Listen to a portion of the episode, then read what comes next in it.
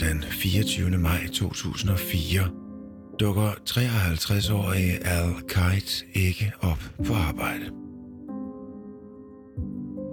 Senere samme dag undersøger efterforskere hans hjem og finder Als lig i hans kælder. Han er blevet metodisk og brutalt myrdet af en ukendt bødel. Bødel, som muligvis spillede rollen som en potentiel bofælde bare ugen før.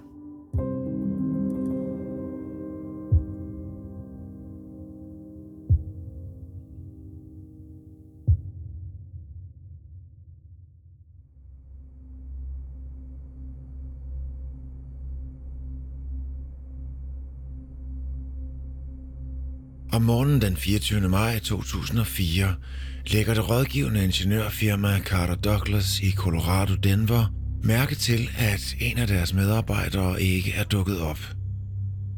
Den her medarbejder, en mand ved navn Al Kite, er en varm og venlig fyr, der normalt er selve indbegrebet af ansvarlighed.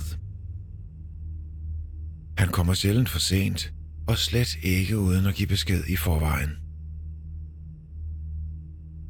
Da minutterne bliver til timer, begynder Als kolleger at blive bekymrede.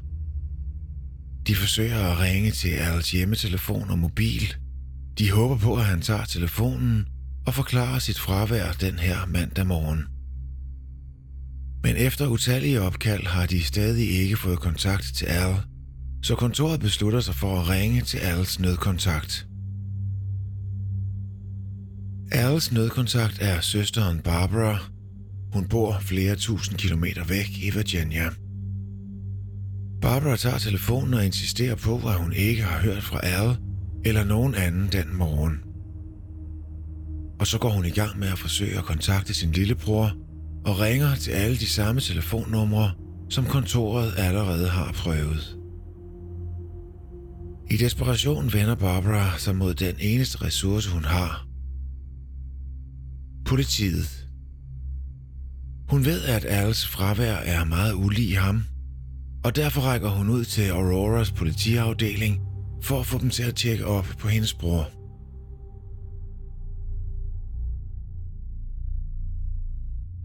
Senere samme eftermiddag tropper Aurora politi op ved Al hoveddør. Det er et byhus, og der er intet mistænkeligt over det. De banker på døren flere gange, men de får intet svar. Da de frygter, at Al måske er i en eller anden form for fare, beslutter betjenten at trænge ind i hans hjem. Indenfor synes betjentene, at alting ser ret normalt ud. Ting ser ud til at være på sin plads, lige bortset fra nogle få bemærkelsesværdige undtagelser. Men de fortsætter deres undersøgelse af hjemmet ind i soveværelserne ovenpå, før de beslutter sig for også at tjekke kælderen. Her gør betjentene en skrækindjagende opdagelse ulig nogen anden. Det her er historien om Oki Al Kite.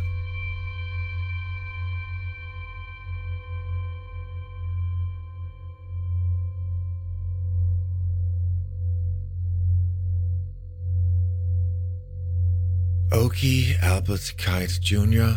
bliver født den 7. maj i 1951 i Nash County i North Carolina.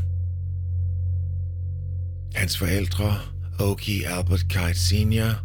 og Edith Davis Kite, har også et andet barn, en datter ved navn Barbara. I løbet af sin opvækst begynder Oki Jr. at blive kaldt for Al. Højst sandsynligt for at differentiere ham fra sin far.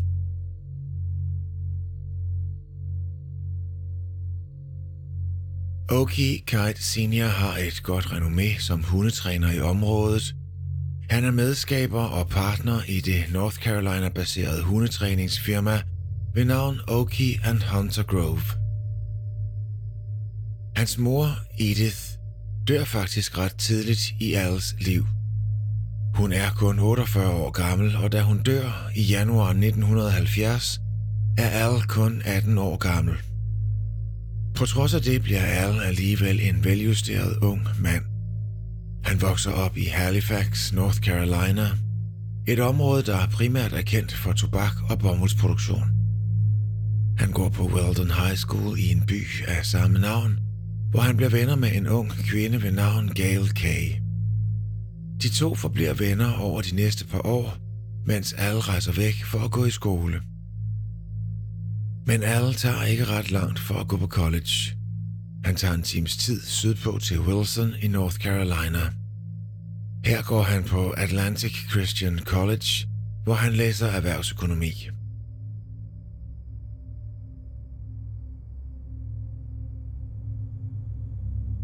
I 1971 begynder Al at arbejde for Stone og Webster, et stort ingeniørfirma. Han ender med at arbejde for firmaet i over 31 år, hvor han når at besidde flere stillinger, der tager ham rundt i hele USA.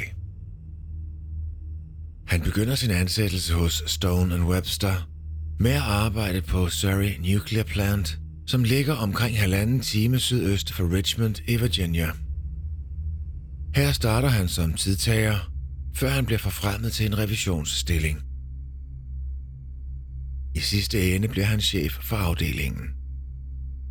I 1976 gifter Al sig med sin skoleveninde Gail Kay. I de mellemværende år har hun været i et andet forhold, men nu er tiden kommet til deres genforening. Gail har også fået en datter ved navn Julie, som bliver Als steddatter. Og selvom Al og Gail bliver skilt over et år ti senere, forbliver han og Julie meget tætte. Als job tager ham rundt i hele USA, faktisk i hele verden. Han er projektbogholder i stillinger i Massachusetts, Texas, New York, Nevada, Wyoming og Tennessee. Faktisk bruger han også en kort periode på et projekt i det nordafrikanske land Algeriet. I de tidlige 1990'ere bliver Al bestyrer af nogle regnskabsprocedurer i Kalifornien, hvilket betyder, at han arbejder på revisionen af flere projekter. Det inkluderer The Lawrence Livermore National Laboratories, San Franciscos internationale lufthavn og The Bay Area Rapid Transit, som er togsystemet i og omkring San Francisco.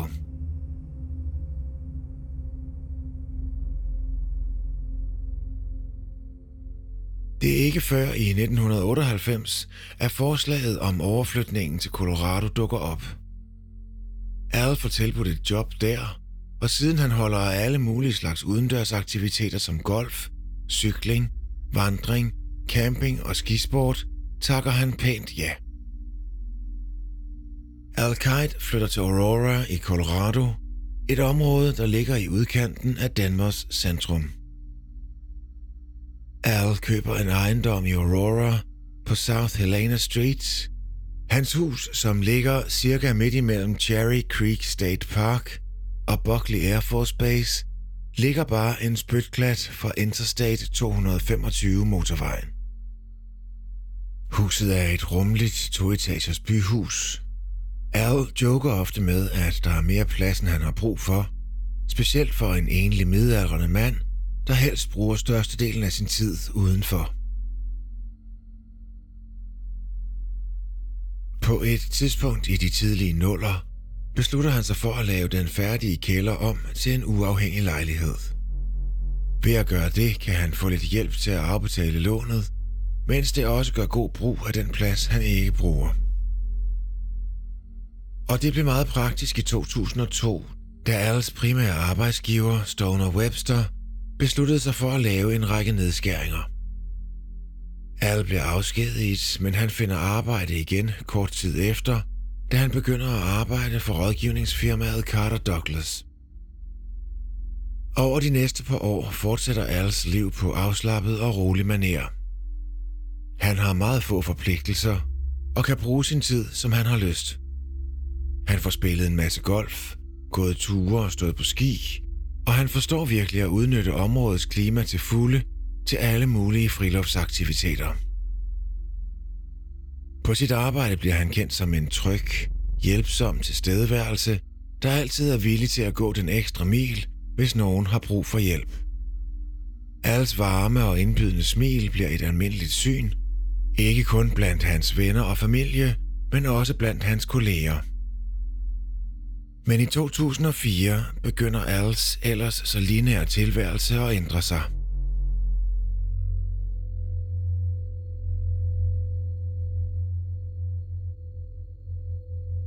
Først og fremmest begynder han at date en kvinde ved navn Linda Angelopoulos. De to virker til at klikke lige fra start, og mens tingene er ret afslappet mellem dem den første måned eller to, begynder de snart at overveje ideen om og gøre det mere seriøst imellem dem. Derudover, tidligere i 2004, fortæller den lejer, der har boet i Erls kælderlejlighed i et par år, at vedkommende planlægger at flytte ud et par måneder senere. Derfor har de ikke tænkt sig at forny deres lejekontrakt. Lejeren flytter ud i maj 2004, og alle begynder at lede efter en ny lejer. Han indrykker en annonce i de lokale aviser kort efter, og hører der også fra et par interesserede, men en virker mere interesseret end de andre. En mand henvender sig den 19. maj 2004 på baggrund af Als annoncering efter en ny bofælde. Manden introducerer sig som Robert, og han vil gerne flytte ind nærmest med det samme. Han er villig til at give ærligt depositum og en måneds forudbetalt leje for at sikre, at indflytningen vil ske hurtigst muligt. Al fortæller sin kæreste Linda om den potentielle lejer. Al siger, at manden lige er flyttet dertil fra Østkysten, og at han har fået et job hos Wells Fargo, og at han bor midlertidigt hjemme hos sin søster. Derfor har han brug for sit eget sted at bo. Als kæreste Linda Angelopoulos ser aldrig den potentielle lejers ansigt. Hun fortæller senere, at de kun én gang er i nærheden af hinanden. Mens hun er på badeværelset i et minut eller to, finder den mystiske mand, der går under navnet Robert Cooper, en undskyldning for at smutte igen. Med hendes egne ord han ville overhovedet ikke have, at jeg så ham. Selvom Linda ikke fik et ordentligt kig på den mystiske lejers ansigt, kan hun alligevel beskrive den slags tøj, han har på.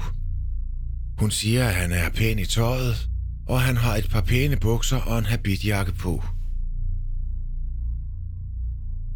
Udover de detaljer, som hun selv lægger mærke til, og som hun får igennem samtaler med Al, bliver den mystiske mand beskrevet som en mand i 40'erne med mørkt krøllet hår. Han er omkring 173 cm høj og vejer i omegnen af 82 kilo. Men mest bemærkelsesværdigt, så halter han. Og han går med stok for at stabilisere sin gang.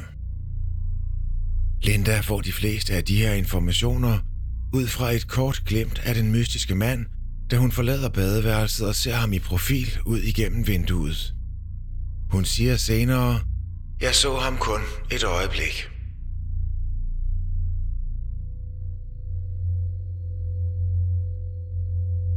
Udover Lindas ene glimt er der flere urelaterede vidner, der kan huske enten at se eller endda have mødt manden ved navn Robert Cooper. En lokal professor på University of Colorado ejer en ejendom, han lejer ud.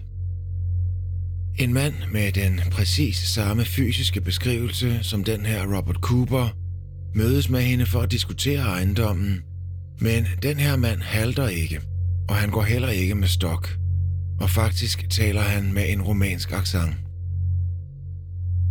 Den her mand opsøger åbenbart flere potentielle udlejere i ugerne og dagene op til, at han besvarer al annonce. Mindst tre udlejere mindes at have mødtes med den her mystiske mand, og mystisk nok husker de ham alle sammen med forskellige karaktertræk. Han har for eksempel forskellige aksanger.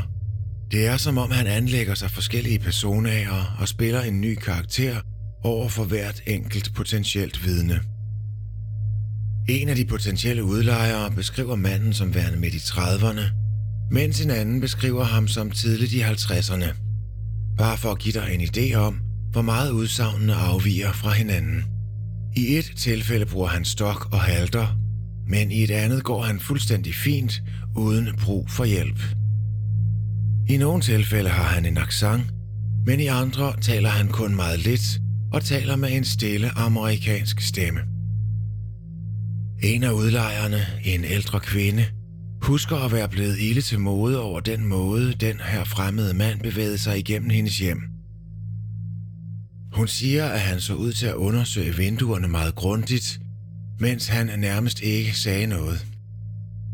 Efter kun et øjeblik husker hun, at hun fik en mærkelig følelse af manden, og hans blotte tilstedeværelse begyndte at få hende til at føle sig utryg.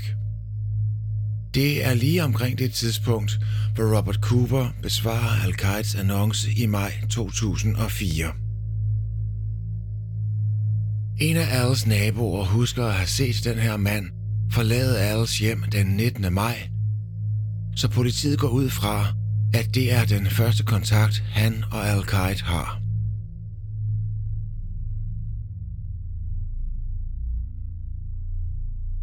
Over de næste par dage husker to af Als naboer også at have haft et mærkeligt sammenstød med manden. En mandlig nabo forsøger at henvende sig til Robert Cooper, men han bliver helt og aldeles ignoreret. I et andet tilfælde siger en kvindelig nabo, at hun møder den her mand på en nærliggende gangsti, men at han synes at stige lige igennem hende uden at tale. Hun siger også, at manden ikke halter, da hun støder på ham. På det tidspunkt, hvor de her mærkelige hændelser finder sted, er den hårdt arbejdende al totalt uvidende om dem. Kun en dag eller to efter mødet med al bliver de to enige om en aftale. Udover et depositum skal manden, der går under navnet Robert Cooper, betale halvdelen af første måneds leje og flytte ind snarest muligt.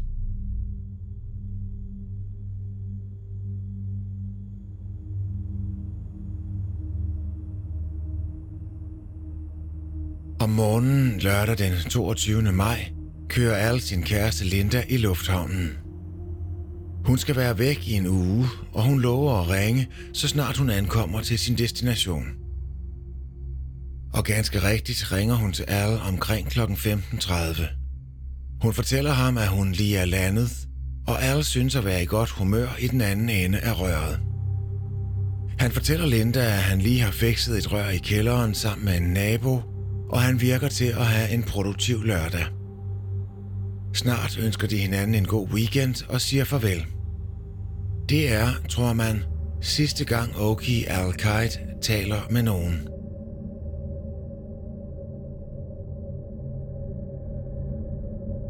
To dage senere, mandag den 24. maj, bliver Als fravær bemærket på kontoret.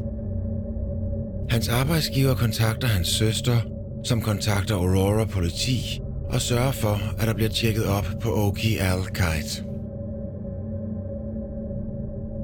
Politiet trænger ind i hjemmet, eftersom de ikke får noget svar på deres henvendelser og banker på døren. De kaster et kort blik igennem huset, før de begynder at gå ned i kælderen, hvor Als mystiske nye bofælde skal flytte ind –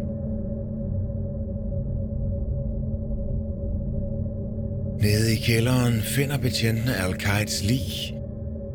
Han ligger på maven midt på et gerningssted, der ser utrolig grusomt ud allerede fra første øjekast. Der er blodpletter op af væggene og på gulvet rundt om hans lig. Det tyder på, at hans død ikke lige frem har været fredfyldt.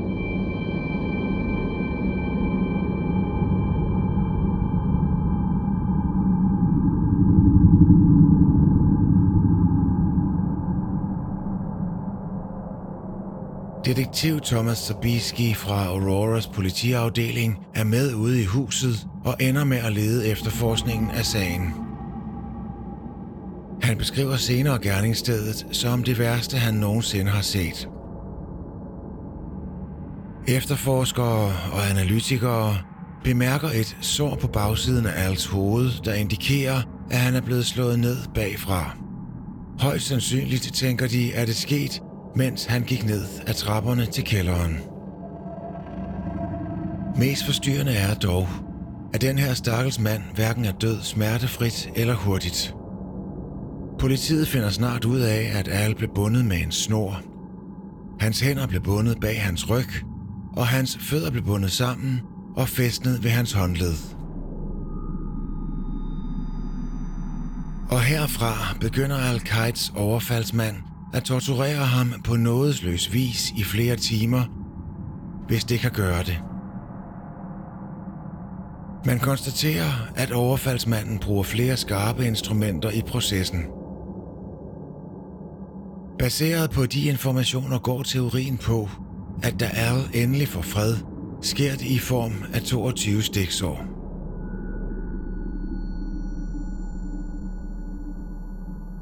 Han er højst sandsynligt død bare timer efter at have talt med sin kæreste Linda om aftenen lørdag den 22. maj 2004.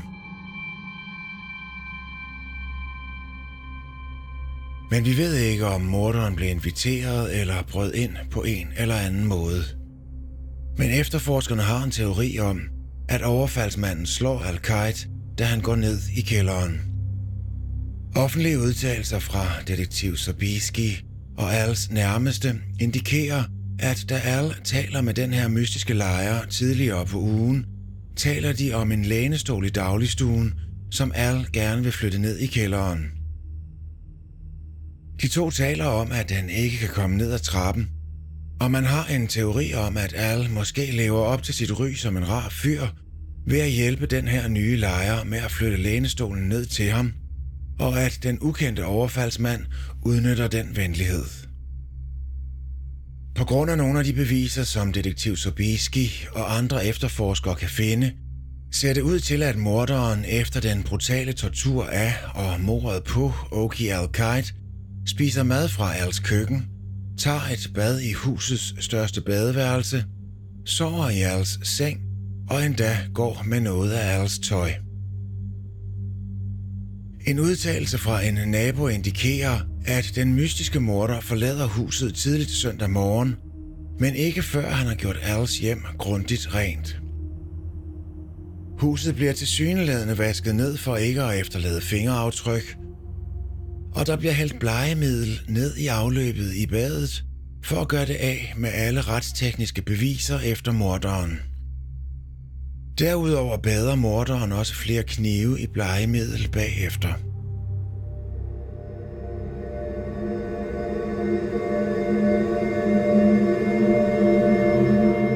Da politiet ankommer til stedet og finder Als lige i kælderen, bemærker de flere genstande i vasken – der er sat prop i bunden, og i vasken ligger der mellem 6 og 12 knive, inklusiv nogle husholdningsgenstande. Der er et drikkeglas, en pen, en opvaskebørste og Als bilnøgler. Vasken er fyldt op af Clorox plejemiddel. Efterforskerne begynder med det samme at arbejde på et motiv bag forbrydelsen. Til at starte med ligner det en lidenskabsforbrydelse – fordi Al er blevet fysisk plaget før sin død. Men der er ingen i Als liv, der kan komme i tanke om en grund til, at han skulle være uvenner med nogen. De begynder at udvikle en teori om, at der er tale om et metodisk planlagt røveri, for det går snart op for politiet, at der mangler et par ting i Als hjem. Primært hans bil og hans mobiltelefon – mens politiet begynder at tilrettelægge en eftersøgning efter de ting, håber de, at de kan spore sig ind på morderen inden længe.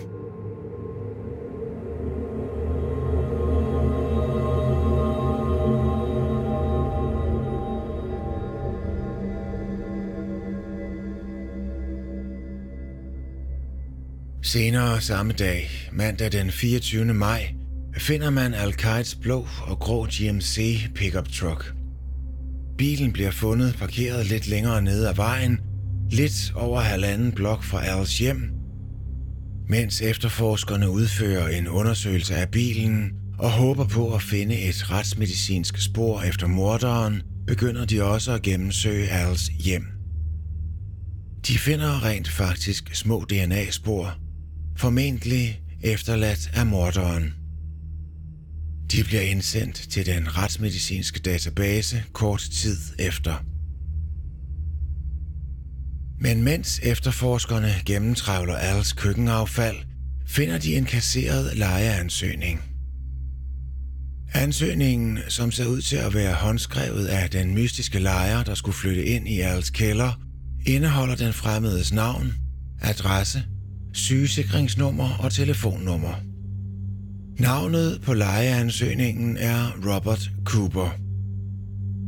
Den adresse, som efter sine skulle tilhøre den her Robert Coopers søster, viser sig at være en bygning på University of Colorados medicinske campus. Sygesikringsnummeret viser sig at tilhøre en kvinde, der absolut ingen tilknytning har til sagen. Og så er der telefonnummeret på lejeansøgningen. Det er faktisk et aktivt nummer, men nummeret er ikke tilknyttet en telefon. Det betyder, at det er tilkoblet en såkaldt burner-telefon. En forudbetalt mobiltelefon med tilhørende nummer, som du kan købe i dagligvarerbutikker, kiosker og lignende i USA. Da politiet organiserer en tracking af bøndertelefonen og Al-Qaids mobiltelefon, bliver de overrasket over at se dem begge bevæge sig igennem Denver-området. Og ved en eftersøgning af dem, finder efterforskerne også dem begge.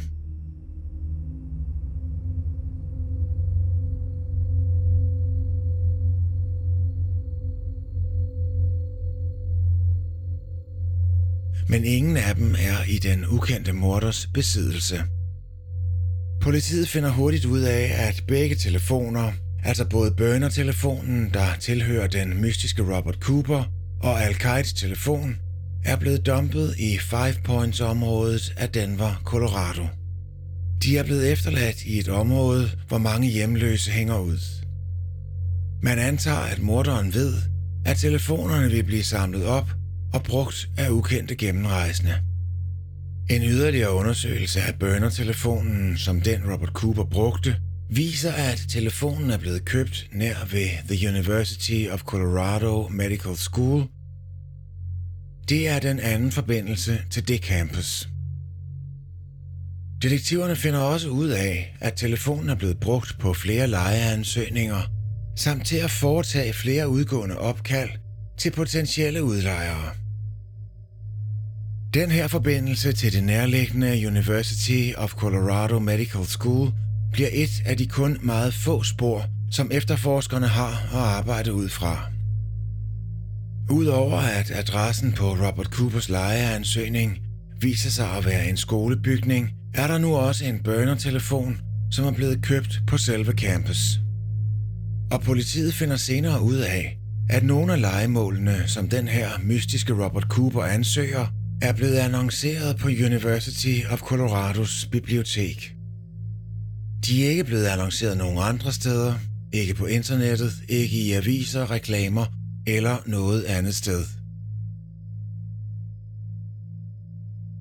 Selvom det her er et foruroligende spor, der forbinder mordet på Al-Qaid til det nærliggende University of Colorados medicinske campus, får politiet snart hænderne fulde med at efterforske et andet presserende problem.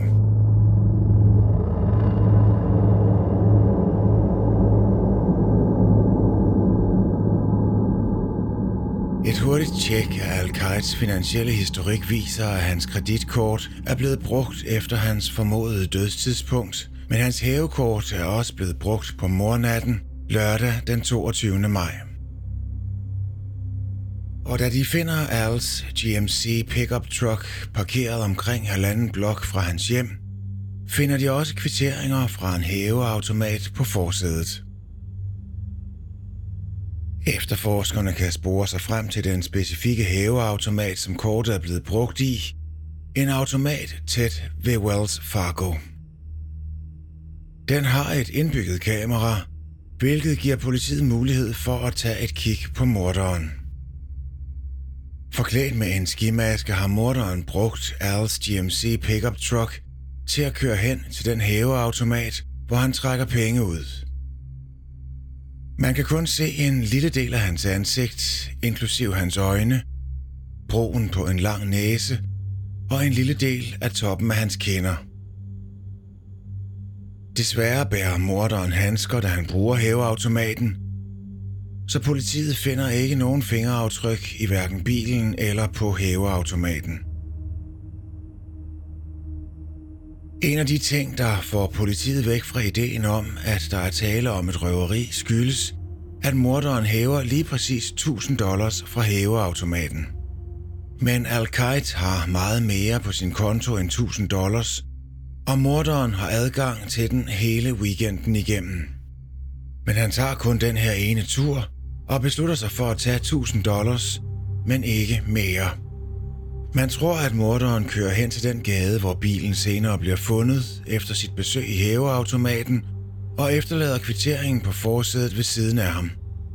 Bagefter tager han nøglerne med tilbage til Als hus, hvor de ligger i blød, sammen med diverse knive og andre husholdningsgenstande, indtil politiet finder det.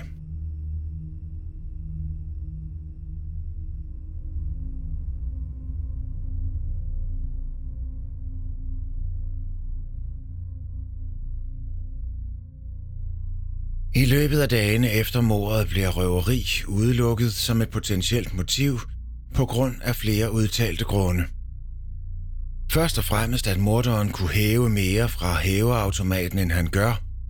Men politiet bemærker også, at der ikke synes at mangle noget af værdi fra Oki al hjem. Derudover tror efterforskerne ikke på, at morderen torturerer Al for at få informationer ud af ham, som for eksempel pindkoden til hans bankkonto.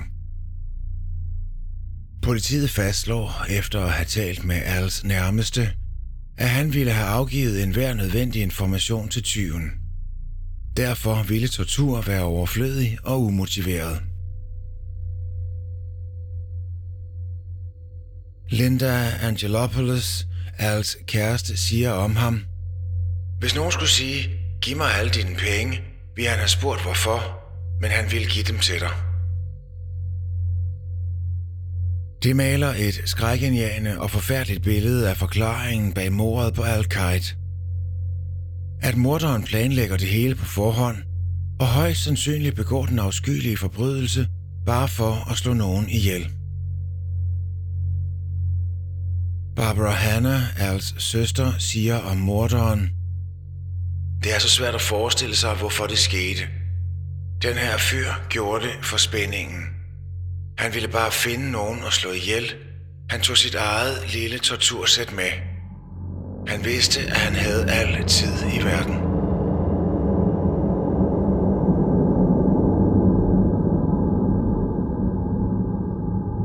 Politiet tror, at morderen går efter ære, fordi han bor alene og ikke har mange venner eller familie i området. Og på grund af sin venlige natur er han nem at udnytte. Det blev bekræftet af Als søster, som siger, at Al var meget medfølende, meget tillidsfuld, hvilket måske har ført til hans død. Han havde en godhed ved sig.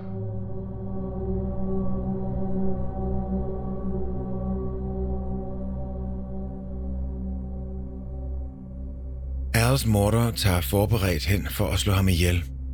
Og han er meget forsigtig med ikke at efterlade det mindste spor, der kan pege i retning af ham. Han planter også små frø af forvirring, som får efterforskerne til at kæmpe med at holde samling på trådene. For eksempel det med, at han kun trækker 1000 dollars ud af hæveautomaten, at han efterlader telefonerne, hvor der er mange hjemløse osv. På baggrund af al den planlægning har politiet en teori om, at morderen sandsynligvis har slået ihjel før. Metoderne i den her voldsomme forbrydelse indikerer, at han måske er en form for metodisk seriemorder. Faktisk peger mange online på, at manden minder lidt om en Kaiser Sose-agtig skurk, som er i stand til at ændre sin personlige fremtoning og mannerismer, som han ønsker. Men ulig kejser Sose efterlader den her mand faktisk spor efter sig på gerningsstedet. Politiet finder fingeraftryk og en lille smule DNA, som de flere år senere bruger til at skabe et digitalt billede. Efter mordet på Al-Qaid samler politiet en liste med karaktertræk, som morderen muligvis bærer. Følgen er måske eller måske ikke sandt, men det er forbundet med sagen på en eller anden måde. Morderen kommer muligvis fra østkysten, fra et område i eller omkring New Jersey. Han har måske en forbindelse til bankverdenen, helt specifikt til Wells Fargo. Han har muligvis en forbindelse til The University of Colorado i Denver, Colorado. Han går højst sandsynligt ofte i pænt tøj. Han har måske, måske ikke en mor, søster eller et andet kvindeligt familiemedlem, der bor i Aurora, Colorado-området. Og sidst, men ikke mindst, har han måske på et eller andet tidspunkt forsøgt at blive politibetjent. Efterforskerne har en teori om, at den her form for opførsel, voldelig forbrydelse efterfulgt af puslespil og snublefælder til politiet, måske stammer fra en afvisning eller et mislykket forsøg på selv at blive politibetjent.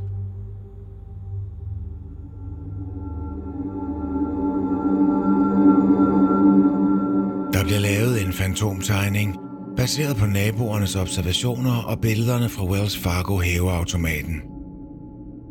Man kan finde billedet online, hvis du søger på Al-Qaid. Man mener, at morderen er omkring 178 cm høj, vejer omkring 79 kg og har krøllet mørkt hår. Man mener, at han er midt i 40'erne, men så igen, han kan også være yngre eller en smule ældre end det. Nogle vidner husker ham som værende i de sene 20'ere, mens andre beskriver ham som først i 50'erne.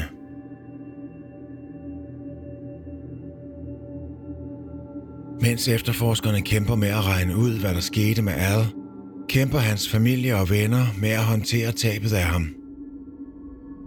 Senere i maj bliver hans krop frigivet til hans nærmeste og bliver fløjet tilbage østpå til hans hjemby Halifax, North Carolina. Begravelsesceremonien finder sted den 2. juni 2004 og begynder omkring kl. 14 om eftermiddagen. Præsten Stan Lewis står for begravelsen, hvor alle bliver mindet og husket af de, der kendte ham bedst. Hans kæreste Linda, hans søster Barbara og hendes familie – en række venner og den øvrige familie. Senere samme dag bliver Oki al begravet på kirkegården, hvor han stadig ligger den dag i dag.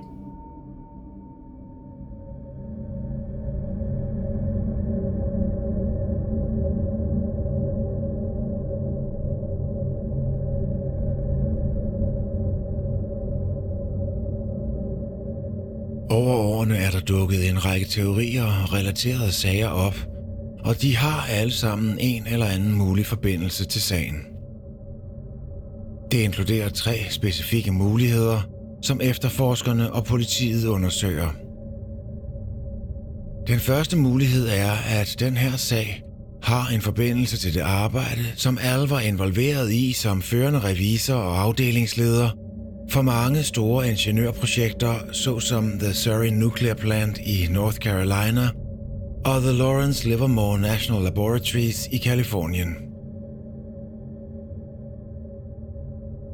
Den anden mulighed er, at forbrydelsen har en forbindelse til boligmarkedet, fordi Al netop havde sat sin kælderlejlighed til leje, og at den her forbrydelse måske eller måske ikke minder om en anden forbrydelse, som du har hørt om her i Uopklaret.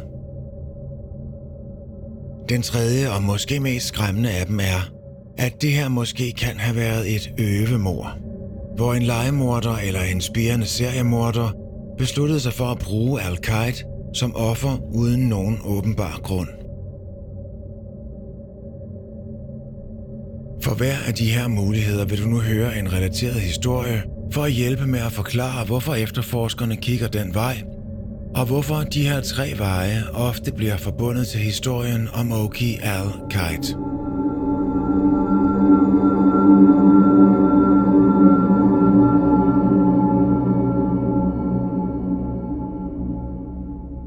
Scott Hall er ansat ved Lawrence Livermore National Laboratory samtidig med Al Kites i 1990'erne. Lee Hall lever et meget privat liv. Han har været gift to gange, men det er længe siden hans sidste skilsmisse, da han arbejder på det Kalifornien-baserede institut.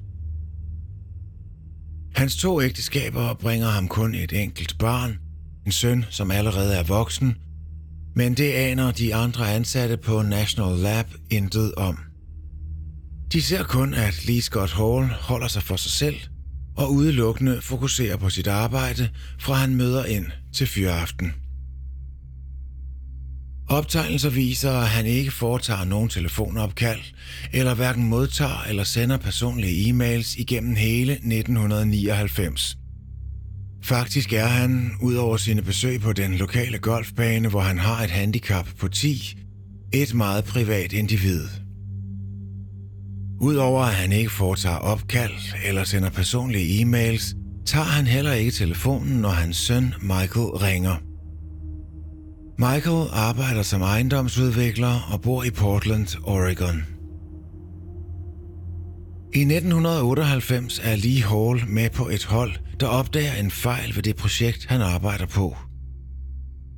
Han arbejder som chefdesigner for The National Ignition Facility, et meget stort projekt, der har til formål at opnå kernefusion.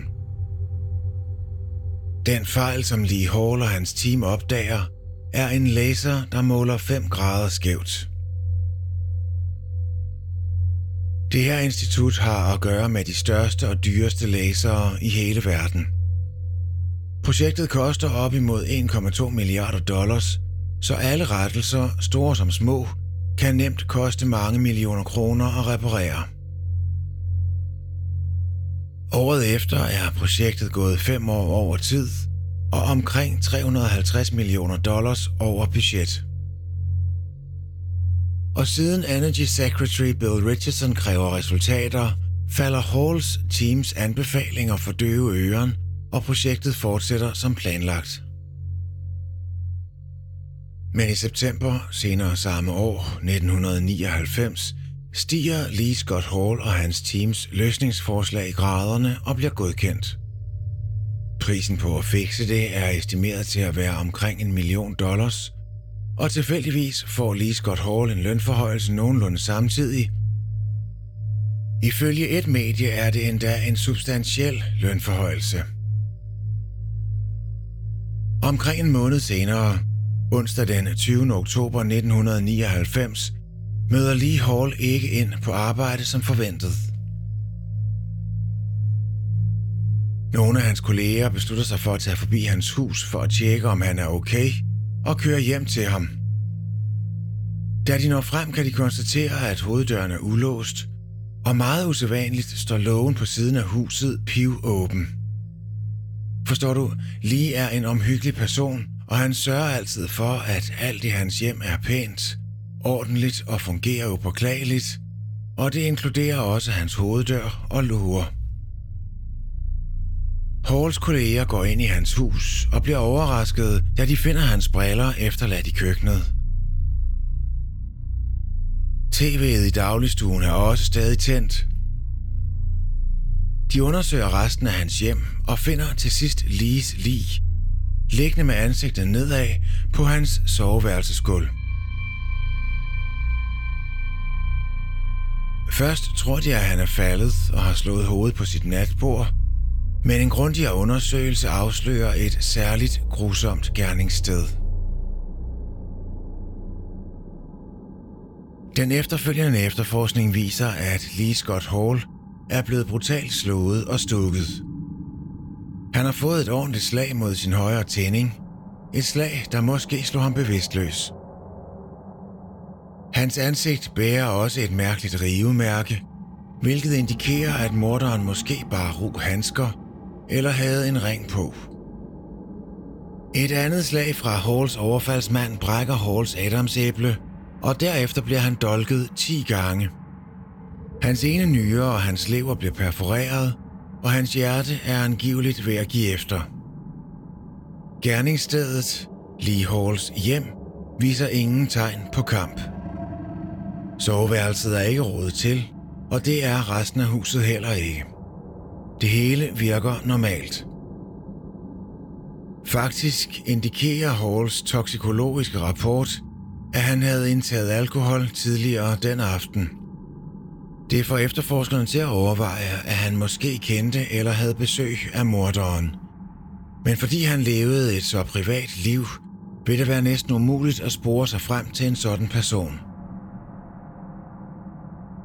En nabo fortæller, at de hørte lyden af grus på siden af Halls hjem omkring klokken 1 om natten den 18. oktober. Det lød som når en bil kører hen over småsten. Det bliver Halls omtrentlige dødstidspunkt.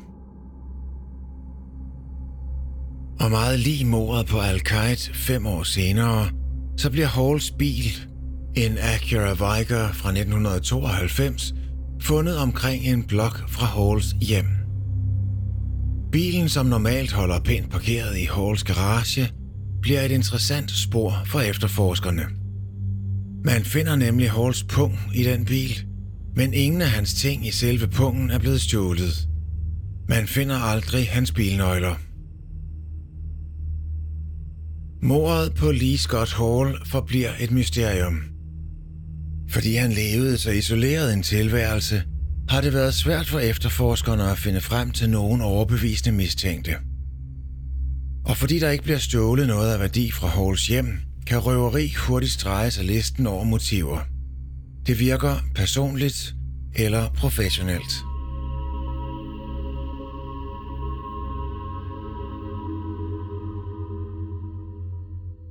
I kølvandet på Halls mor virker det som om, at de ansatte hos The Lawrence Livermore National Laboratories tilbageholder informationer fra efterforskerne. På det her tidspunkt er de under et enormt pres fra Energidepartementet og Energy Secretary Bill Richardson, der har beordret en storstilet undersøgelse af projektets forsinkelser og administrationen bag projektets finansiering. Det giver efterforskerne et motiv bag morderens handling. Når alt kommer til alt, så modtog Hall en substantiel lønforhøjelse, nogenlunde samtidig med, at hans afdeling foreslår en 1 million dollar dyr løsning. Og måske er der nogen, der ikke lige frem jubler over det. Detektiv Charlie Garrison, der håndterer sagen og forsøger at afhøre de ansatte på laboratoriet, udtaler – vi er ikke skeptiske, men på den anden side får vi at vide, at han opdager et stort problem, som han forsøgte at få frem i lyset i et år. Det er ikke en måned før hans død, at de siger, hey, vi har faktisk et problem.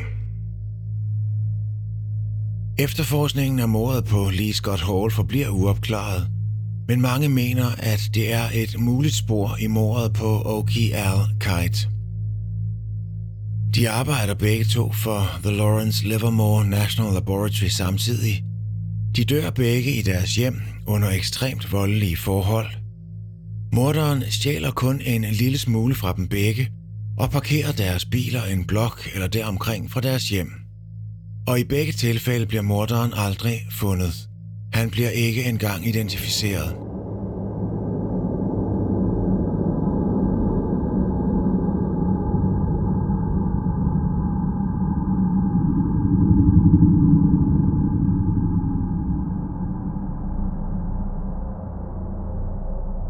En anden lignende sag er den, der for nylig blev lækket her i uopklaret.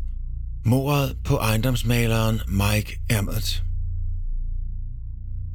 Mike er en 40-årig ejendomsmaler, der arbejder i Kirkland, Washington, et område lige nord for Seattle. Den 4. januar 2001 mødes han med en klient på en parkeringsplads. Derefter kører de to ud til et isoleret hus i den nærliggende forstad Woodinville. Der bliver Mike Emmert brutalt tæsket og dolket af en ukendt overfaldsmand. DNA-tests formår senere at udpege en potentiel morder, den tidligere politibetjent, der senere går hen og bliver bankrøver og karrierekriminel ved navn Gary Kruger. Men Kruger dør efter et forfejlet indbrud i 2010 og bliver aldrig afhørt eller forhørt. Og Mike Emmerts sag er derfor stadig uopklaret. I begge sager danner ejendomshandel baggrunden for mordet, og der er i begge sager kun meget lidt information om den potentielle klient eller lejer.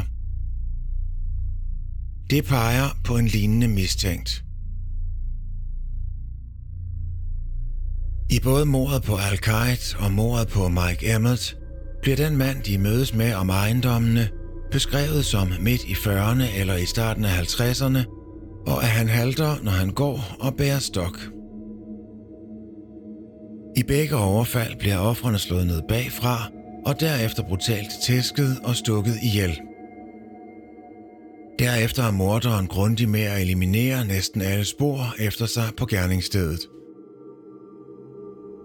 Derudover kører morderen i begge sager offrets bil hen til en helt tredje lokation og efterlader meget usædvanligt offrenes personlige ejendele de mest besynderlige steder. I Mike Emmerts tilfælde bliver hans mobiltelefon og pung fundet på offentligt tilgængelige steder. I al tilfælde bliver hans mobiltelefon stjålet og efterladt i et område af Denver, hvor der holder mange hjemløse til. Og hvorom alting er, synes begge forbrydelser at være metodisk planlagt af overfaldsmanden. Morderen formår både at blive set af øjenvidner og blive beskrevet som mærkelig og underlig af de, der rent faktisk krydser hans vej. Men på trods af alt det, udtaler detektiv Thomas Sabisky fra Aurora Politi, som står for efterforskningen af al mor, at han undersøgte det her spor allerede kort efter mordet på Al i 2004. Han siger, at han rakte ud til King County efterforskerne, der stod for Mike Emmerts sag, for at diskutere forskelle og ligheder mellem deres efterforskninger. De håbede at kunne finde en slående lighed.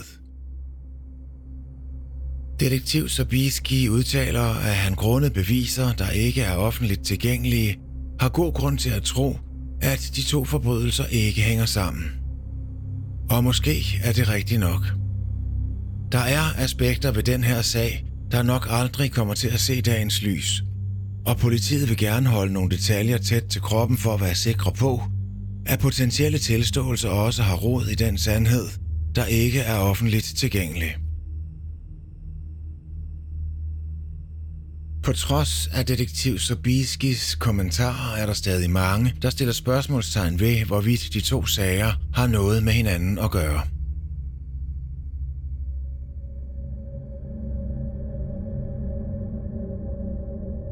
Den tredje og måske mest skræmmende mulighed er, at der ikke er nogen som helst fornuftig forklaring på mordet på Oki Alkite. At han bliver offer for en morder, der udelukkende har i sinde at begå vold mod nogen, der ikke har en særlig aktiv social cirkel. Og at han ved blot at være rar og gavmild, bliver offer for et omvandrende uhyre.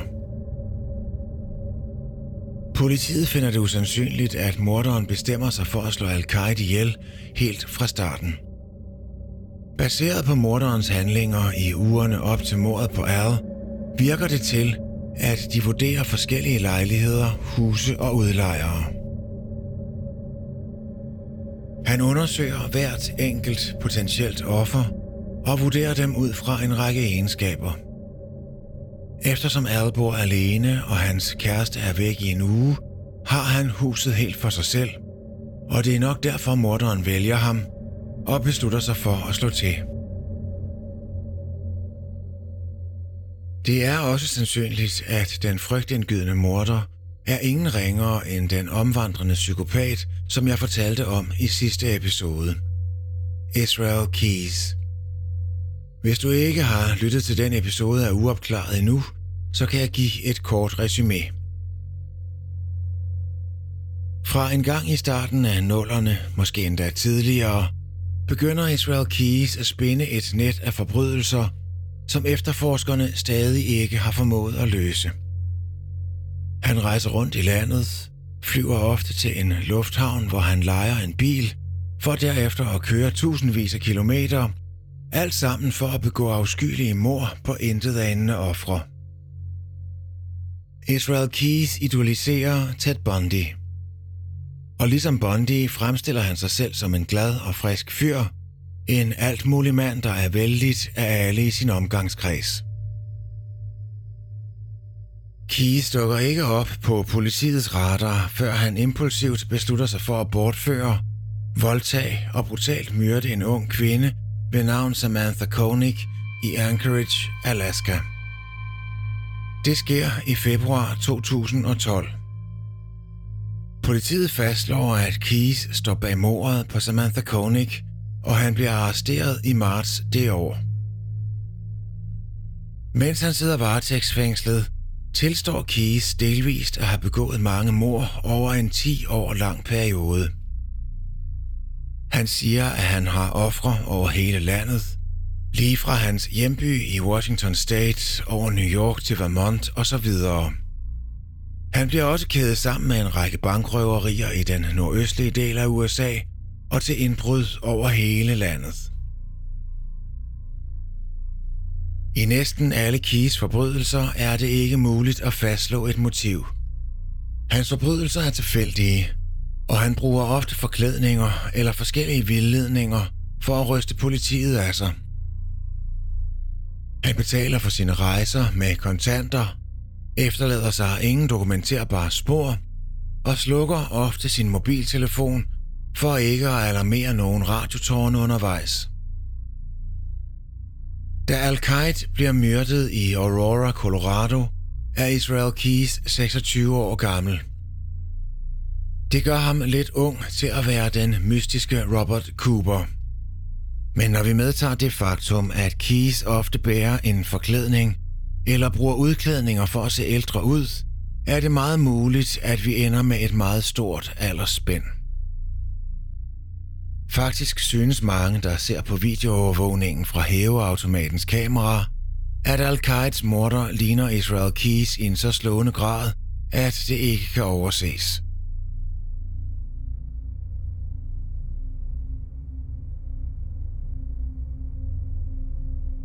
Desværre begår Israel Keys selvmord i politiets varetægt. Og da han tager livet af sig selv i december 2012, tager han alle sine hemmeligheder med sig i graven.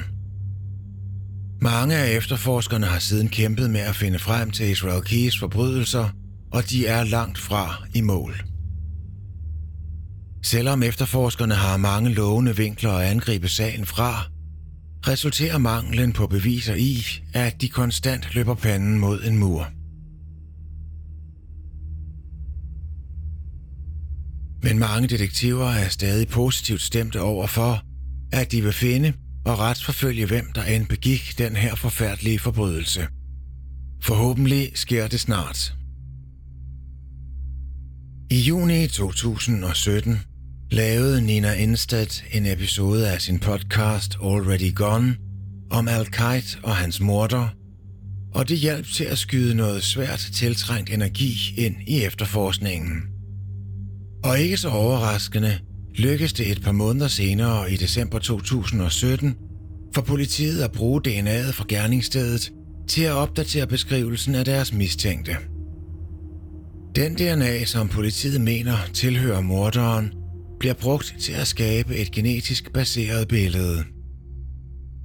Billedet bliver lavet af det Virginia-baserede Nanolabs, der bruger en bestemt type DNA-bestemmelse til at skabe den komplicerede profil.